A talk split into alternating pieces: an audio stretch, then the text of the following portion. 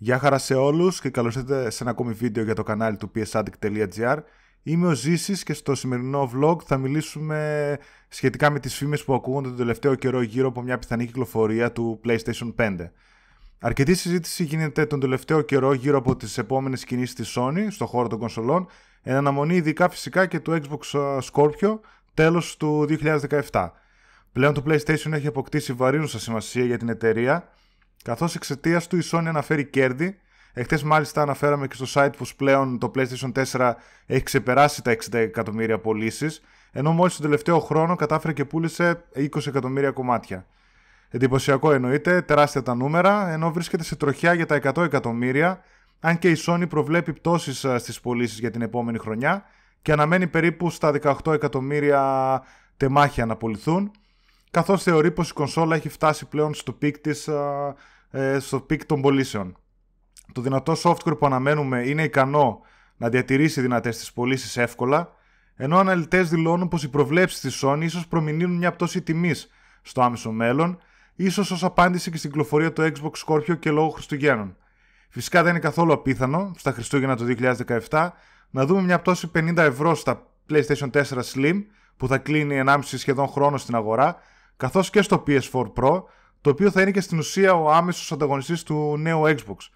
Η αγορά έχει ήδη άλλωστε διαμορφώσει τις δικές της τιμές, προσφέροντας το PlayStation four Slim κάτω από τα διακόσια τριάντα και το PlayStation four Pro κάτω από τα τριακόσια εξήντα ευρώ, πολύ κάτω από τις επίσημες τιμές λιανικής της εταιρείας που ήταν στα διακόσια ενενήντα εννέα και τριάντα εννέα αντίστοιχα.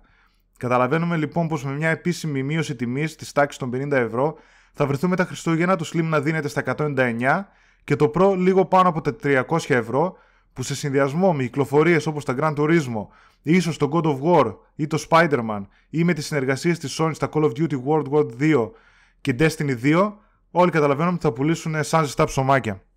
Εδώ έρχεται και η πρώτη φήμη στην κουβέντα μας, καθώς η ταϊβανέζικη σελίδα τεχνολογίας DigiTimes αναφέρει σε είδηση για το Switch και το νέο Xbox πως και η Sony αναμένεται να κυκλοφορήσει μια λεπτότερη εκδοχή του PlayStation αργότερα μέσα στη χρονιά. Μιλάμε για το δύο χιλιάδες δεκαεπτά, έτσι. Ε, αυτό, αν ισχύει βέβαια, σημαίνει πως η Sony όχι μόνο προσανατολίζεται σε μια πτώση τιμής στο PlayStation four, αλλά θα το πλασάρει μαζί με μια ακόμα λεπτότερη και με μικρότερο κόστος κονσόλα. Ένα PlayStation four Super Slim, ας πούμε, στα πρότυπα που μας έχει συνηθίσει η εταιρεία.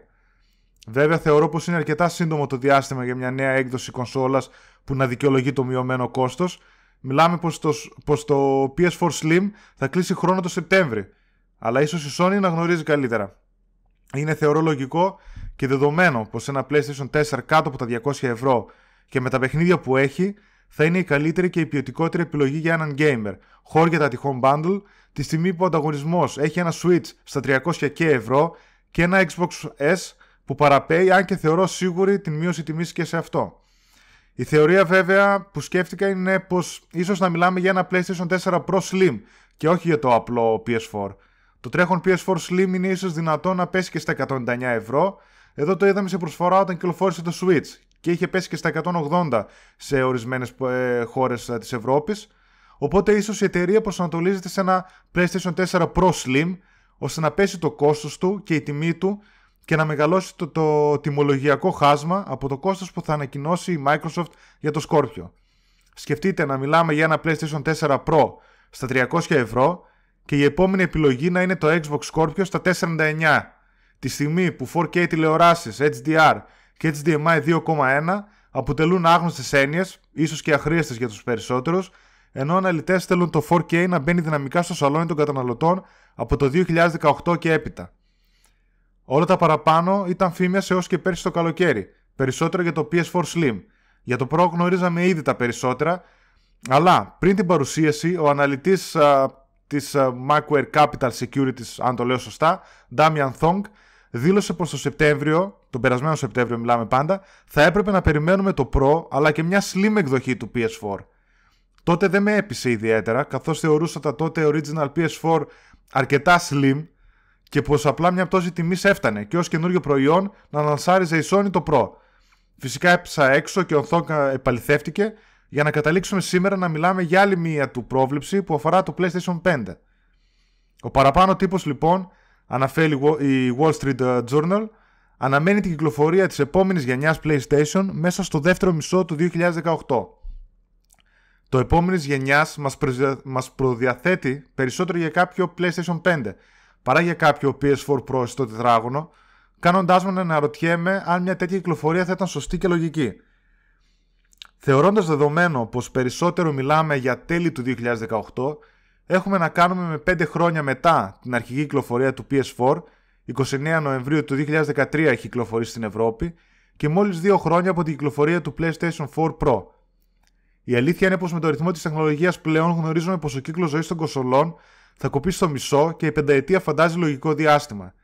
Ήδη οι νέες δυνατότερες εκδόσεις στο μέσο της ζωής θα γίνουν το επόμενο στάνταρ, ακολουθώντας με μια πιο αλλά iPhone κυκλοφορία με μεγαλύτερο διάστημα ενδιάμεσα. Θα θέλαμε λοιπόν να δούμε τέλη του δύο χιλιάδες δεκαοκτώ ένα πι ες φορ, ένα πι ες φάιβ, συγγνώμη. Η απάντηση από τους περισσότερους θα είναι ένα πιθανό όχι, με τη σωστότερη κατά με δικαιολογία πως περισσότερο μας νοιάζουν τα παιχνίδια παρά τα φορ κέι γραφικά και οι έιτς ντι αρ απεικονίσεις. Και το πι ες φορ απλό και το πι ες φορ Pro έχει ακόμα να δώσει πολλά με τα παιχνίδια που αναμένουμε όλοι. Σωστά όλα αυτά εννοείται, με τη δική μου πρόβλεψη να ήθελε ανακοίνωση τέλη του δύο χιλιάδες δεκαοκτώ και κυκλοφορία του πι ες φάιβ στα μέσα ή τέλη του δύο χιλιάδες δεκαεννέα. Θα μου πείτε πόση διαφορά θα κάνουν οι έξι με δώδεκα μήνες, αλλά στον τομέα της τεχνολογίας ένα έτος είναι κρίσιμο, ειδικά όταν είμαστε στη μετάβαση από την έιτς ντι γενιά στο mainstream φορ κέι περιεχόμενο. Θέλει η Sony να προλάβει και να μην αφήσει τη Microsoft να έχει την τεχνολογική επιρροή? Νομίζω πως η Sony δεν το χρειάζεται. Είναι ξεκάθαρο πως η Microsoft τρέχει να προλάβει τις εξελίξεις και μια δυνατότερη κονσόλα από μόνη της δεν φτάνει. Η ιστορία του gaming το έχει αποδείξει πάρα πολλές φορές. Για να πάω προς το κλείσιμο, αν, πέσω, αν πέσουν μέσα οι προβλέψεις του πι ες φάιβ τέλη του δύο χιλιάδες δεκαοκτώ, τότε θα μιλάμε για έναν χρόνο από την κυκλοφορία του Scorpio, και έχοντας αμέσως το τεχνολογικό χαρτί της Microsoft, η οποία και πιθανότητα μέσα σε έναν χρόνο δεν θα έχει προλάβει να βγάλει και τίποτα το ιδιαίτερο από παιχνίδια. Η Sony τρώει το ενδιαφέρον του κόσμου με το hype της όλο το δύο χιλιάδες δεκαοκτώ, στρέφοντας πάνω, πάνω της τους προβολείς, ενώ κρατάει στο καλάθι της παιχνίδια μεγαθύρια που θα την εκτοξεύσουν να κυκλοφορήσουν στο launch.